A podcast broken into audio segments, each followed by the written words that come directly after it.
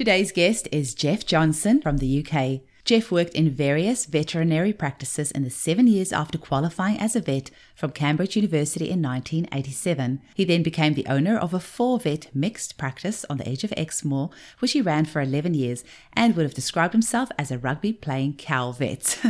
when his hay fever was cured overnight by homeopathy, he began his homeopathic studies in 1995, qualifying as a veterinary homeopath in 1999 with the Homeopathic Physicians Teaching Group. The owners started asking for treatment upon seeing their animals getting better, so Jeff achieved the RS Hom in 2001, making him the only person qualified in veterinary and human homeopathy at that time. In 2004, he completed the Dynamis course with Jeremy Sherr. He now owns a busy homeopathy only practice in Wiveliscombe, West Somerset. Jeff is a sought after homeopathy teacher and lectures widely nationally and internationally. He teaches the vets in Bristol and wrote the curriculum and set up the Danish veterinary school with Lisa Hansen. He teaches routinely at three UK homeopathic colleges and has been a visiting lecturer at most of the others. He was one of the founding vets of the Homeopathy at Wellie Level School. We've also had them on the podcast, so make sure that you scroll back a few episodes. And uh, the Homeopathy at Wellie Level School has now trained over 350 farmers. He started the Animal Energy UK homeopathic veterinary conferences, now in their 23rd year, and he has helped to organize 10 of these. Jeff really has had an incredible career and continues to do so. It was such a privilege to interview him, and I know you're going to enjoy today's episode. Thanks for listening. Welcome to the Homeopathy Hangout, where we discuss all things homeopathy from around the world. And now, my mum and your host, Eugenie Kruger. Hello, homies, and a very warm welcome to Homeopathy Hangout. Today we speak with Dr. Jeff Johnson. Welcome, Jeff. Hi, good to be here. Hello, everybody in Australia. It's lovely to have you on. We have now actually, speaking of Australia, our top listenership at the moment is actually America, with Australia second and the UK third. The UK is not far behind ah. Australia. So we are reaching people ah. everywhere. And I actually checked the stats today. We have one listener in Iran, a few, uh, we've got one in Russia. I saw a few in Pakistan. So we're reaching all the corners of the world. that is really cool. Fantastic. Yeah. Now, Jeff, you have a passion for treating animals, but how were you first introduced to homeopathy? Tell our listeners a bit about that. Okay. I was a conventional vet and I've been a vet for 35 years. And uh, I was very happy going around just carving cows and dehorning cows and I went to Glastonbury Rock Festival, or what was it, maybe 28 years ago. And I used to suffer from appalling hay fever, the sort that would put me in bed for ages, and hot flushes and tearing my eyes out. And I'd left all my medication at home. And so camping in the middle of a field, it was a nightmare. And somebody said to me, Why don't you go up to the healing field? Because there's a healing field at Glastonbury, because it's a very sort of hippie place. So I did, and the first tent on the right, as I stumbled into it, was the Traveling Homeopaths Collective, who are a group of homeopaths who go around and give very cheap treatment at places like festivals or down and out shelters. And this lady asked me utterly irrelevant questions as I understood it for 20 minutes and then gave me one pill. And I said, But oh, hello, how many do I take a day? She says, No, just take the one. I said, That's ridiculous. And she said, Look, you're a vet I'm the homeopath. You've come to see me. Do what you're told. I did. I took a pill, which is a thing called euphrasia, which is eyebright, is its colloquial name, folk name. And half an hour later, my hay fever had largely gone, and it remained gone for the entire festival. And for me, this was a transformation because hay fever is not a curable disease. It's something you have to keep giving continual suppressive medication to. This was impossible and so obviously I was utterly fascinated. Anyway, a week after the festival, the hay fever came back. So I went to see the lady again, who only lived about 20 miles away. And she did a longer consultation and she gave me a deeper remedy. She called it a constitutional. I had no idea what that meant then. And it was sulfur, which is for a messy, theorizing, passionate, interested, itchy sort of person, which is what I was. And she said to me, What are you going to do if this works then? And I said, If this works, I'm going to go and study homeopathy. so it did. And two weeks later, I started looking for a place. And two months later, I started studying. Aww. And that was 28 years ago. And it was the most amazing change in my life because homeopathy has a philosophy. Uh, homeopathy thinks we have a soul or an energy within us. Uh, homeopathy thinks that diseases come from stresses and strains, and none of these concepts I was familiar with. And the six years I spent at Cambridge studying to be a vet, not on one occasion was it mentioned that an animal might have an emotion. And the concept that animal's emotion could cause a disease, even a serious disease like cancer, was not a thought that had crossed any of my teachers or peers' minds in that entire six years. And so this was really amazing for me because the strange thing is, I and all my other vet colleagues had never questioned why would a dog suddenly develop an autoimmune disease like pemphigus or something like that, where the body attacks itself. Like, why would the body make such a ridiculous mistake? I never even thought about it. They just did for an unknown reason. And then we thought we cured them by giving them continual steroids or something, which worked quite well, side effects and etc. But to suddenly realize that there was a reason why these things happened was, it sounds ridiculous now how ignorant I was. But that was just an astonishing thought. And then the idea that you could somehow make the body work properly again by giving a specific remedy, say what the dog was suffering from grief or humiliation or from mm. fear or even from being on the lead too much, could cause a serious disease. And you have these specific remedies. You have remedies for ailments from humiliation, something like staphysagria, ailments from fear like aconite or opium, ailments from eating too much like nux mm. vomica. It was a whole new world and I was mm. utterly entranced. So that's changed my life. So I I'm probably much poorer but much happier having had 28 years of exploration which led to so many other things. I went and studied Buddhism, I wow. increased and went back to my original interest in quantum mechanics because it's strange the more and more advanced science gets in a way the closer it gets to the spirituality mm. and the idea of a soul or an energy. And ultimately when i was young i read loads and loads of books and i loved particularly the middle earth lord of the rings books. Always wanted to be a wizard and do magic And that's what I've been doing for the last yep. 25 years. yeah, that's a long answer to a quick question. Oh, you definitely, yeah, we definitely can easily be seen as wizards. I actually had a text from a client just this week with the photos of her psoriasis that's all gone. And she was so skeptical when she came in. She said to me, Oh, this hippie lady from the school sent me. And it actually, funny enough, turned out to be one of my staff members because as we walked out, she was like, Oh, that's the hippie lady.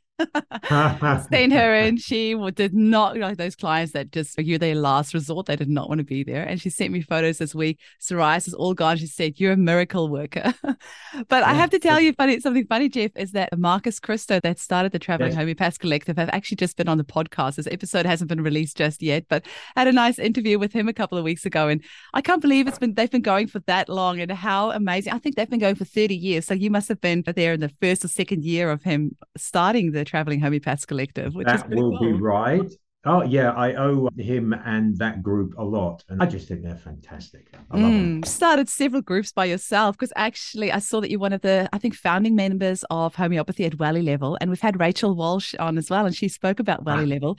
She had to okay. explain because uh, the Wellie Level thing, I didn't get it because of course we call it gumboots over here. So when she said, "Oh, yeah. gumboot level," I'm like, "Oh, like grassroots yeah, level, yeah. I get it," but the Wellie level, I was like, "Ah, I don't get it."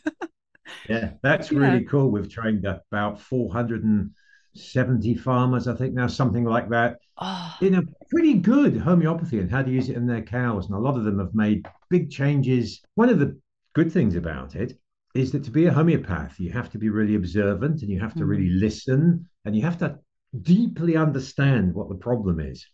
And that's a really great thing for any stockman to do, whether they are going to use homeopathy or not. And a lot of them have come back and said, great, using homeopathy, good success there. But also, my eyes have been opened and I'm so much more aware of, you know, that cow's behaving slightly differently today. It's holding its head in a different position, or it doesn't want to hang out with the other cows, which it normally would do.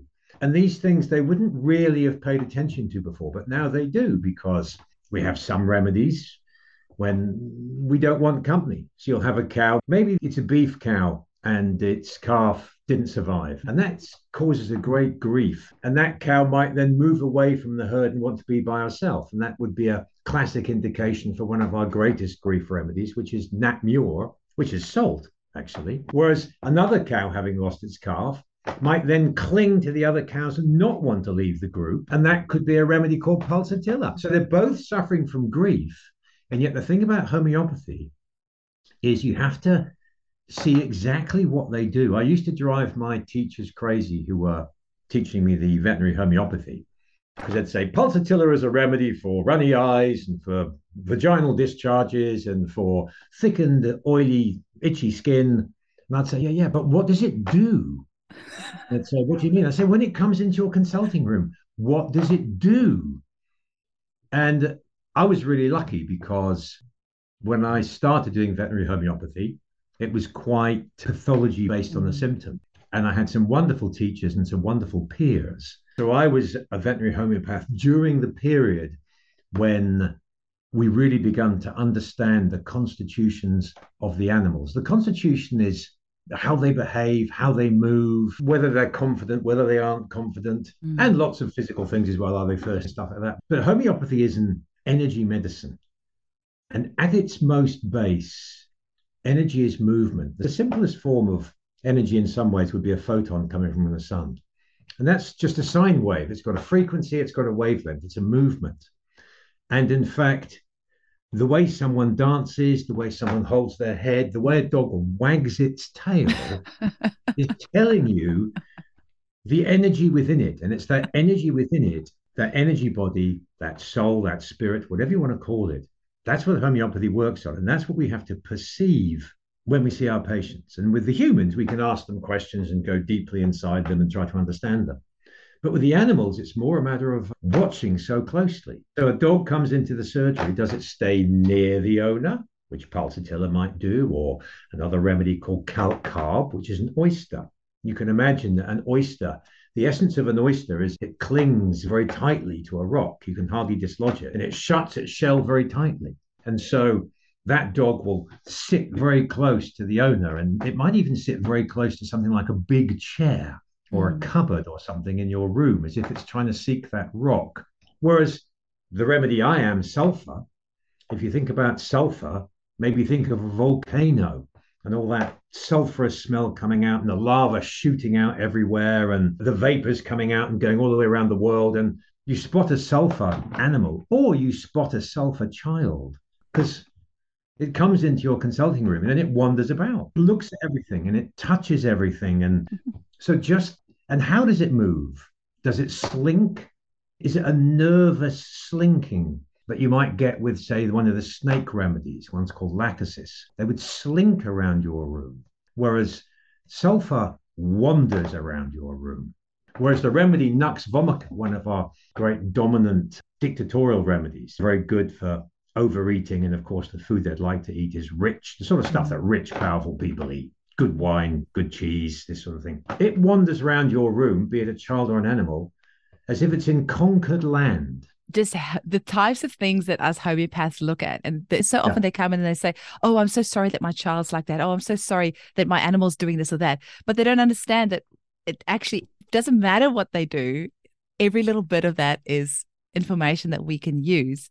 And yeah. clients will so often say, Oh, I'm not sure if this is helpful. And usually that's the most helpful stuff. But exactly. it doesn't matter what you say to us, it will be helpful. And I just sorry, I laughed because when you said about the tail wagging, because actually our two dogs asleep on my feet at the moment, and one of them is called Loki. And we always say that there's actually there's Loki's tail, and then there's Loki. It's like his tail has got a personality of its own, and he uh-huh. whacks his tail so hard. My daughter is seven, uh-huh. and he still whacks her over with his tail. seriously got a life of its own. And we just call him the doofus. Like he is just the happiest, dumbest dog you've ever met in your life. And yeah, anyway, I can talk about animals all day long. Isn't Loki the it's Viking the Greek, god of yeah. chaos? Oh, sorry. Yeah, yeah. The yeah, Norse god, not the Greek god. Yeah, that's right. So really have to rethink what you call your animals because it was a very bad choice of name because he is very naughty and he has caused us so much trouble. So I will never call an animal Loki ever again. Is that yeah, well, the Lord of Mischief? Mm.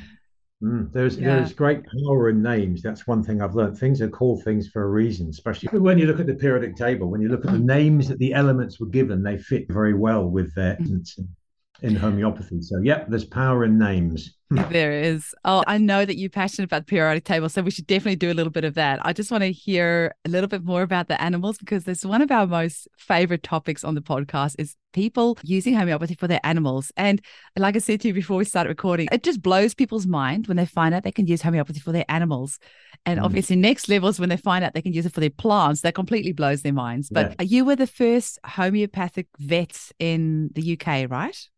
No, I wasn't. I okay. was taught by some great homeopathic vets.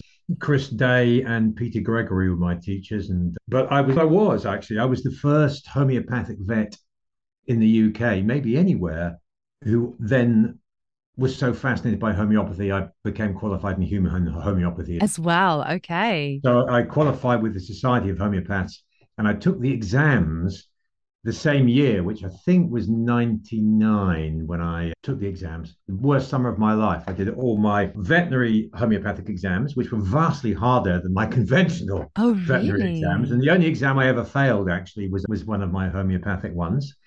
I passed it second time around. And then three months later, I did my human one. What about it so, was yeah, harder? Well, why would you say it was harder?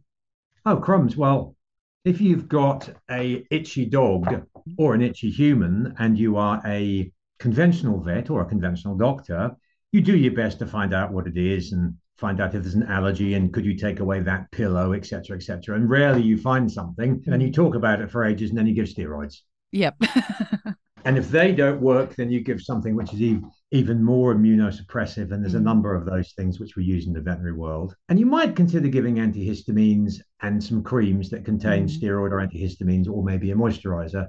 And that's it. As a homeopath, you have to try to deeply understand, first of all, your patient, it's the dog, and why has this individual, why has their body made this mistake? To, hay fever. People say hay fever is caused by pollen. I used to think hay fever is caused by pollen. Of course it's not. Homo sapiens has evolved with pollen for 300,000 years. And before that, when we were other species of hominid, we were with pollen all the time. Hay fever is not caused by pollen. Hay fever is caused by a totally inappropriate overreaction to a natural substance. It's the body making a ridiculous mistake. And one of the things about homeopathy I've come to realize there is always a reason why you're ill. And one of the main things we have to do as homeopaths is to delve and observe and try to understand what that reason is. Because if you don't take the reason into account when you're treating, then you're never going to get a cure. And therefore, homeopathy has a philosophy to start with. Conventional medicine, certainly the way I was taught it, never had a philosophy. Mm. And there are, let's make it easier on ourselves, a thousand different remedies that you might treat a dog with an itchy skin. Whereas there's maybe three mm. conventional. And the other thing about homeopathy is I have this delusion, possibly, that there's whatever the disease almost, there's always a remedy that could help. And therefore, you it's much harder to say, I'm really sorry, I can't help you. Mm. You'll have to move on or just live with this. Because I always think there must be some key in there somewhere to to make this body work right again. Absolutely. I feel the same. Can I tell you the first case I had in an animal where I really realized this was going on? Please. So, okay. It was a farm collie who came in with a disease called pemphigus. Mm-hmm. And pemphigus is a disease where your own immune system attacks yourself. And in this form of it, there was really horrible ulceration and eruptions around all the orifices the eyes, the ears, the anus, and around the toenails. And it has internal problems as well. And this dog was called Tess and Tess was on high doses of steroids, had been to the veterinary school for treatment. All they could give was steroids. And Tess was, in fact, dying. Came to see me as a last resort. And the story was homeopathically very simple. Tess was owned by the farmer's son, as happens a lot on farms, particularly then. The son had been to agricultural college, the dad hadn't. They had very different ideas about how to run the farm. Big fallout used to be very common.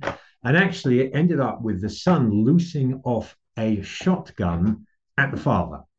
He aimed over the father's head. The father wasn't hurt, but police were called, and the son was put um, into some sort of care. I can't remember what it was. This was mm. what twenty something years ago, because this is the first time I really saw this in action. And six weeks after that, Tess developed the very first ulcer on her lip, and then boom, pemphigus diagnosed, vet school steroids came to me. Mm. That business about the gun and everything is irrelevant conventionally. Vets are now realizing that stress does play a part in disease, but when I first started doing homeopathy, that wasn't even a concept. Mm. Whereas homeopathically, we have three really simple things going on.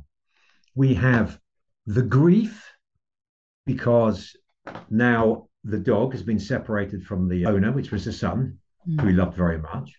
So that's one thing. So we want a grief remedy. We have a fantastic set of remedies, which I call the ailments from discord remedies. Because when people quarrel around you, particularly if you're a kid and your parents are quarreling, that causes disease. Mm. And so we wanted a remedy that, as well as being a grief remedy, was also a remedy that was good for when there's a lot of quarreling going on. Then, of course, we had fear and fright and ailments from fright. And so there's maybe 10 remedies that cover all of those things. So then I looked for one that had eruptions all the way around the mouth and around the orifices. And in fact, that remedy was Natrum mur, which is one of our most basic, simple grief remedies. And I gave Natrum mur to Tess. I gave it one twice a day for three days, and things started to improve. Mm. And then we weaned off the steroids gradually. Six months later, we had to give another little course of it. And this might sound odd to your listeners, but I had the honor and the pleasure of putting Tess to sleep eight years later when she was about oh. 17 years old because it was time to go and she was exhausted. And uh, the only way you'd known she'd ever had this incurable disease of pemphigus mm. was because the hair had never grown round and there was a bit of scarring because this ulceration had been so bad around the ears and around the mouth. And that was a transformational moment for me because I realized that deep, serious disease could come because of emotional upset. Mm. And animals share every single emotion that we have, every one. Mm. And they are subtly distinguished in animals as they are in us from fear, reprimand, grief, humiliation, shame, mm. even egoism. I used to say that the only thing that animals didn't have that is the same as us mentally, emotionally, is a pension mentality where they want to build up things for the future. And I said it at a conference many years ago, and somebody shouted out from the back, Squirrels. Squirrels. Uh, yeah. Okay, maybe but, even my dogs, they sometimes go and bury their bones. So maybe this. In fact, the shocking thing was that they are practically identical to us emotionally and energetically. And they have souls or they have energy bodies mm. exactly the same as ours. Why? Because homeopathy is an energy medicine. It works on something energetic within you and it works in animals as well as people.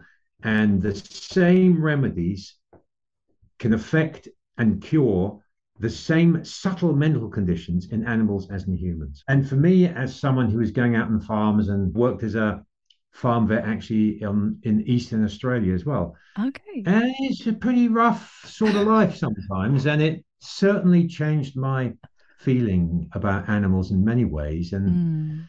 it brought things like putting animals to sleep, eating animals, all things like this became really big and interesting, which I have mm. thought about a lot. Putting animals to sleep is one of them. I went to a phenomenal lecture once by an Irish homeopath called Nuala Eising, and she talked about the process of dying and death in humans.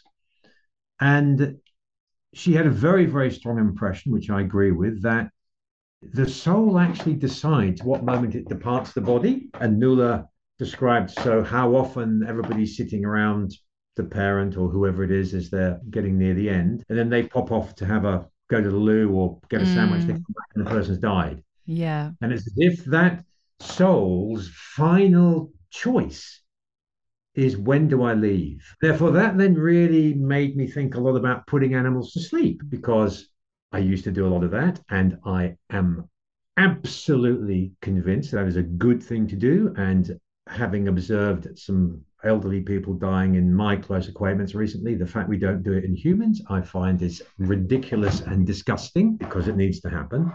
But it's really complicated about letting that soul go. And so for a while, I attempted not to put animals to sleep and to allow them to die, supporting them using homeopathy as much mm. as possible. Sometimes that worked really well. And there's Lots some of remedy. arsenicum, I'm guessing. Arsenicum mm. is one of the ones, phosphorus pulsatilla, but arsenicum is great. Mm. And for your listeners to understand that, in life, arsenicum has a huge fear of losing control. It has a real inability to let go because the world for our Arsenica is as if you've built yourself a lovely house, a lovely structure, and it's falling down right now in front of your eyes. That's the feeling inside. Oh my God, you've just been made redundant, or you've just been burgled, or you've just been captured by a load of kidnappers and mm. plonked somewhere. You've got no idea where it is. And all your safety, everything you've worked for, has disappeared just like that. And therefore, they cling on desperately hard to things. And the dog, when it comes in, will be sitting on the owner's lap, okay, uh, or sitting right next to the owner. So they cling on and they cling on to life mm. when it's time to let go. And that's another wonderful thing I've learned through homeopathy, particularly through my periodic table work, where you look at all the elements. But mm. but letting go is something that a lot of us are very bad to do. And a friend came walking with me. I went on a very long walk a little while back, and he came with three bits of advice for me because I asked everybody who joined me to come with a bit of advice. And the advice I remember was that we have to learn to gracefully let go when the time is appropriate.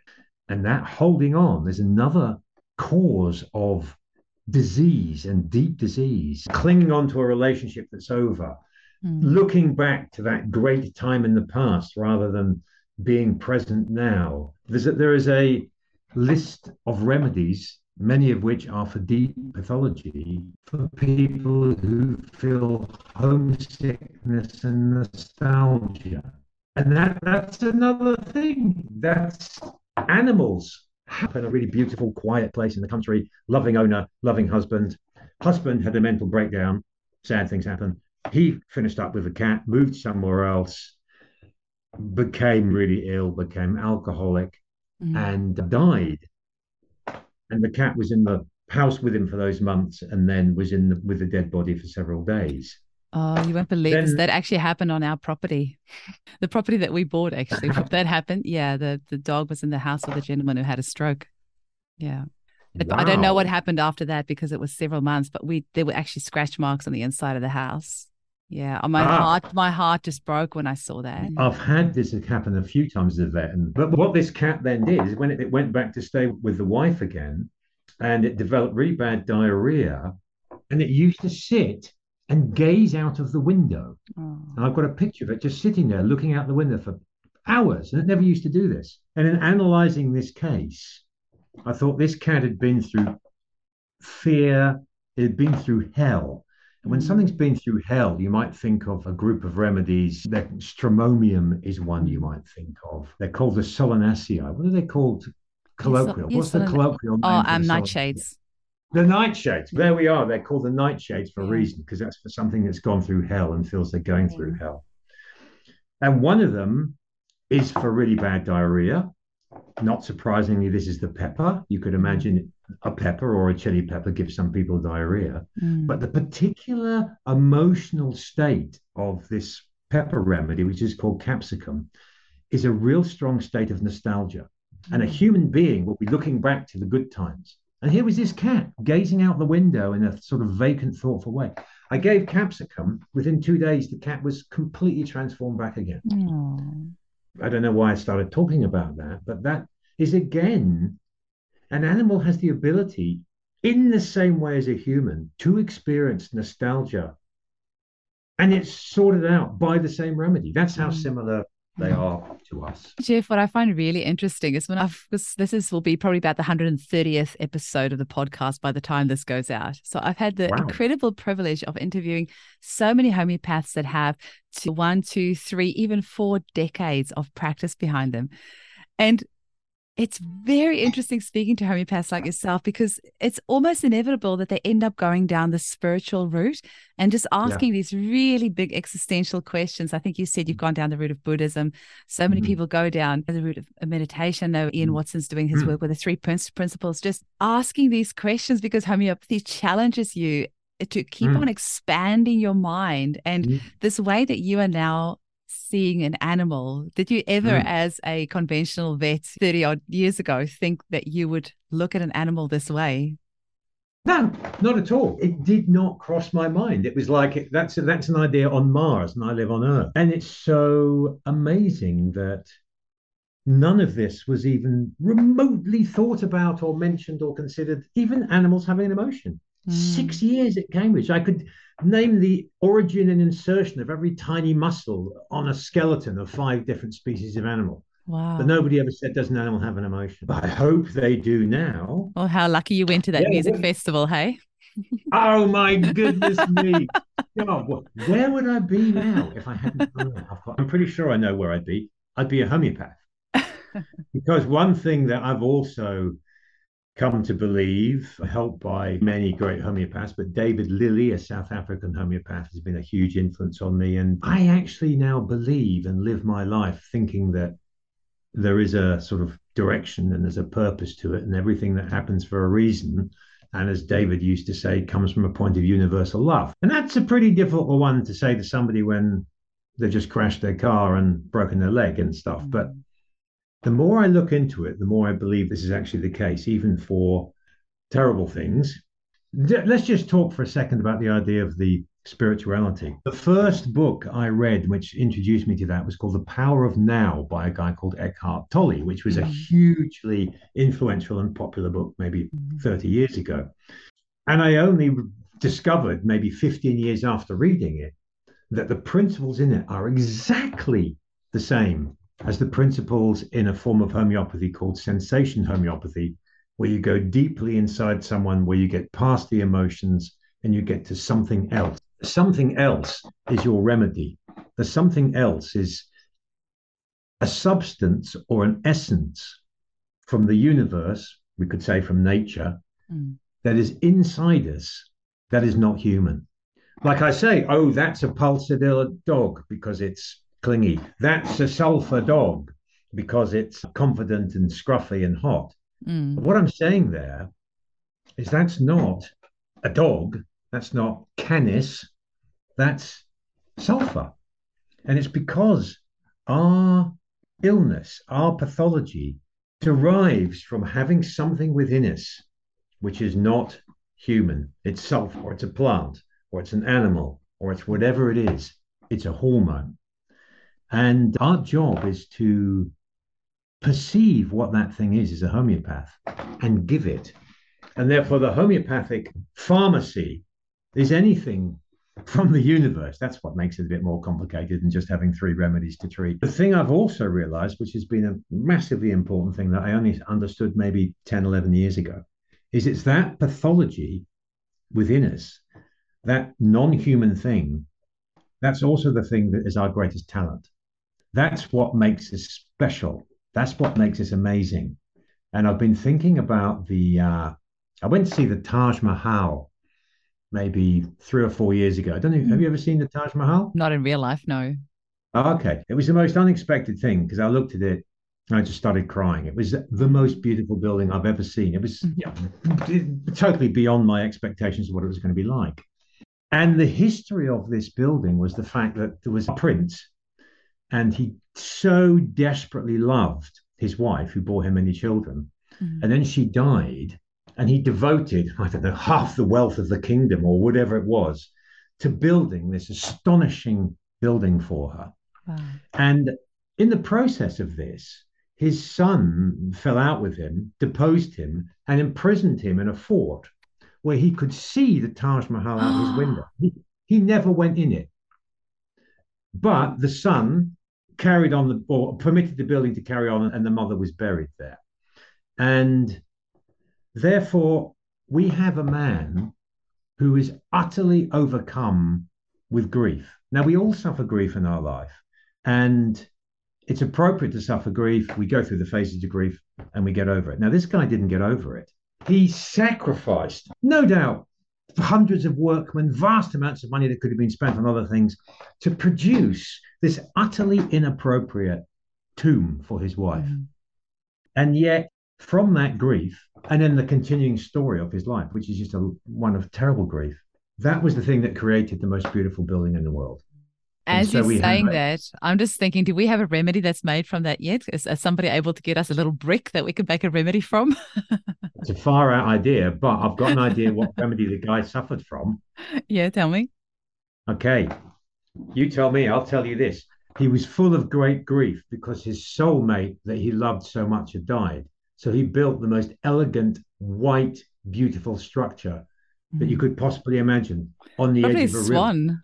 river. Swan oh, listeners, is our great remedy for a deep that is so profound when you lose your soulmate. And the remedy mm. we use in homeopathy for that is swan. And we know that some species of swans are mate for life, and mm. that's the reason for it. But his original idea was to have a, another one on the other side of the river. And I just imagine a swan swimming from one to the other. And so, someone, so we might take this concept, this theory deeper and say this guy was suffering from great grief, and from that he created the most building in the world, beautiful in the world. But you might also say that he was overcome, possessed by this essence, the spirit of Swan, and that's why he built the Taj Mahal. Oh, interesting. And so it is the things that come inside us which are our greatest talents. So one of the questions I ask my human patients is if everything went right in your life, and you were put on earth for a purpose with the talents you've got, what would you do? And then they the answer they give is also their remedy. Because same with the hobby. One of the things I love asking is what is the thing you love doing more than anything else? What is your hobby? And that's either going to be the same feeling as their pathology or more often the opposite. So once I'd got the idea that your pathology, in other words, what your illness mm. is also your greatest talent. When I was first told that or introduced to that idea, I thought, well, ridiculous. I don't understand that at all. But one day I had a lady come to see me, and she was a really successful printer. And she ran a little print shop. She was making money, always going good.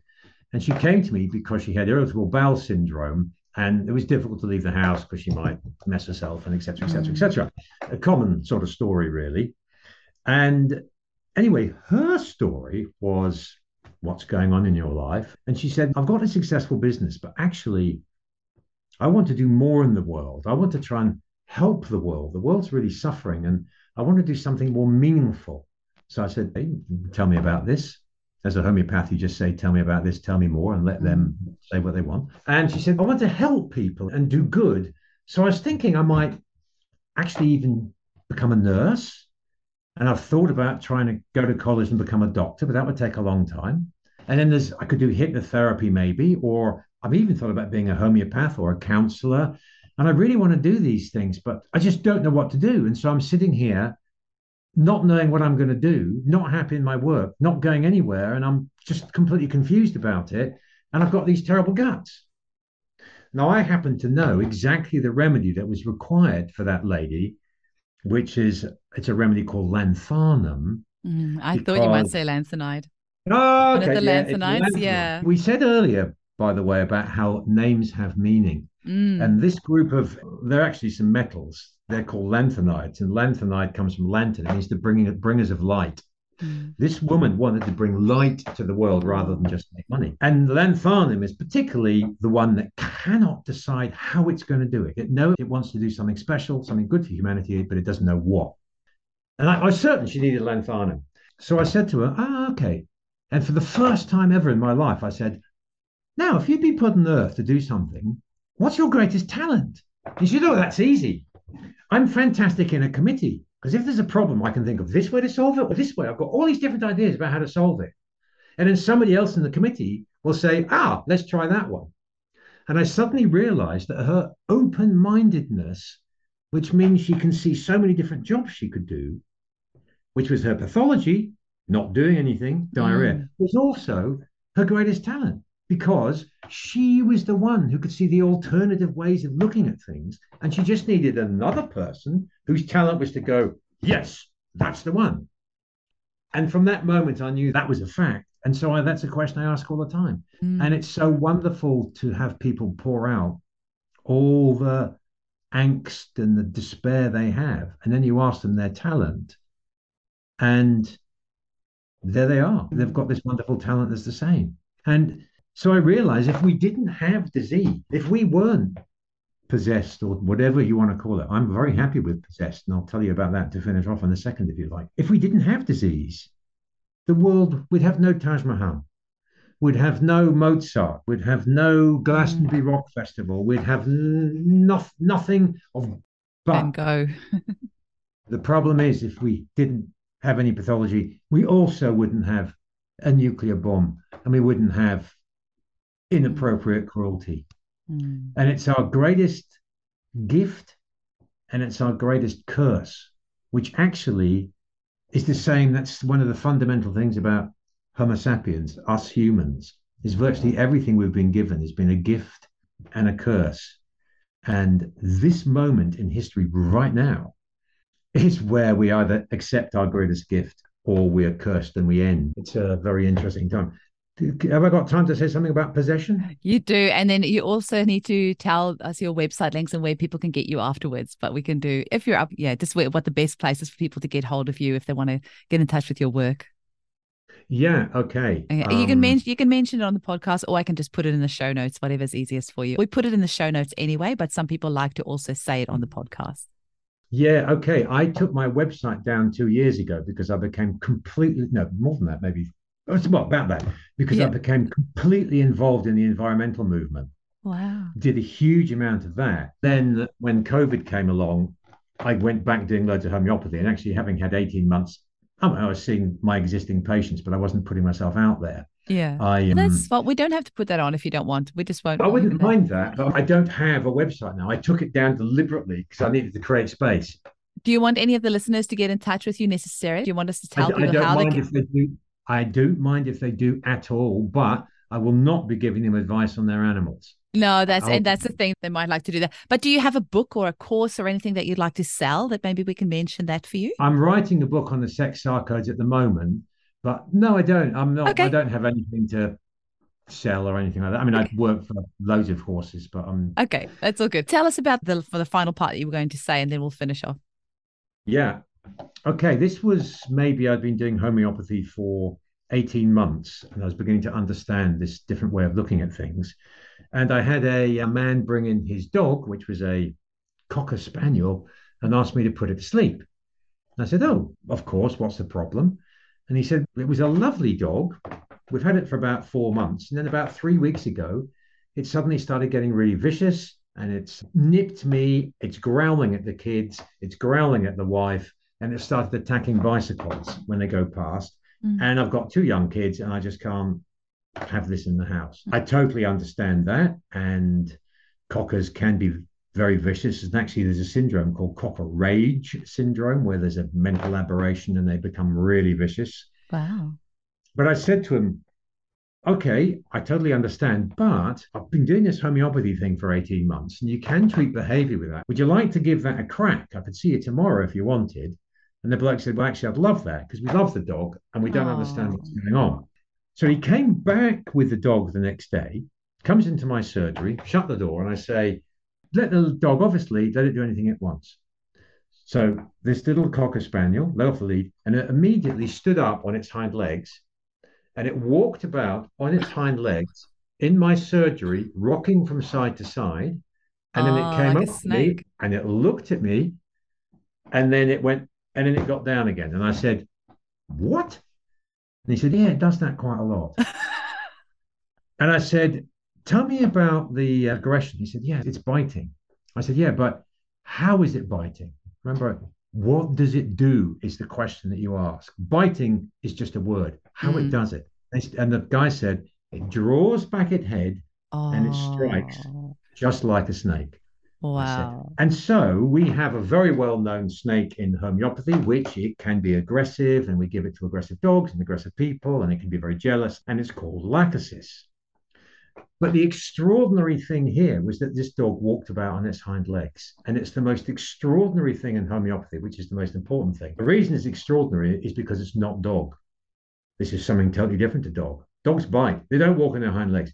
The extraordinary thing was, and therefore the remedy I gave was in fact not lachesis, but I gave cobra, oh, okay. which is called naja, because yeah. that is a snake that stands up and so I gave naja, and I gave it in the highest strength I could get, which is a 10M, we call it, very potent form. And the dog was given that and it went to sleep for a day and it woke up and there was no more problem.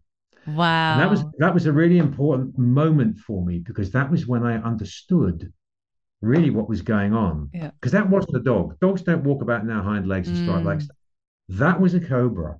And that's when I began to perceive the concept of illness actually being some form of possession by something else. Mm-hmm. And therefore, I was delighted when I don't know, 10 years later or five years later, Rajan Sankaran, a wonderful homeopath, came out with this idea of another song within you, which is deriving from outside the human world, which is mm. exactly how I saw mm. illness and homeopathy. And finally, the beautiful tie up of this story is that this dog had been rehomed four times. Yeah. Because it, elderly couple and they'd had to move, and then a divorcing couple, and then something else happened, and then it came to this family.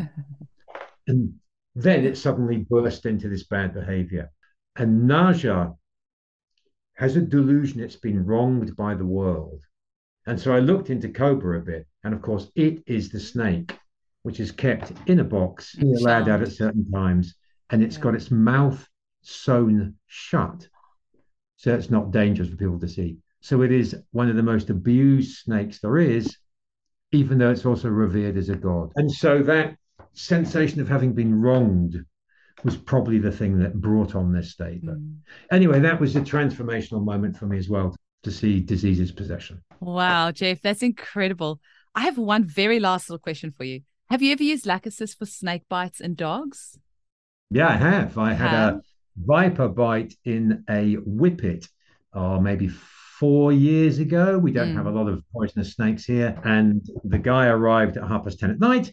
And I said, You've got two options. I can use homeopathy, or you can go up to Bristol and try and get some antivenom. Mm. And he hmm. said, So stayed with me and I got him to give ledum, which is a homeopathic remedy for bites and such like, mm-hmm. really interesting remedy, actually. We could talk about that sometime. And lachesis every half hour, alternating them all night.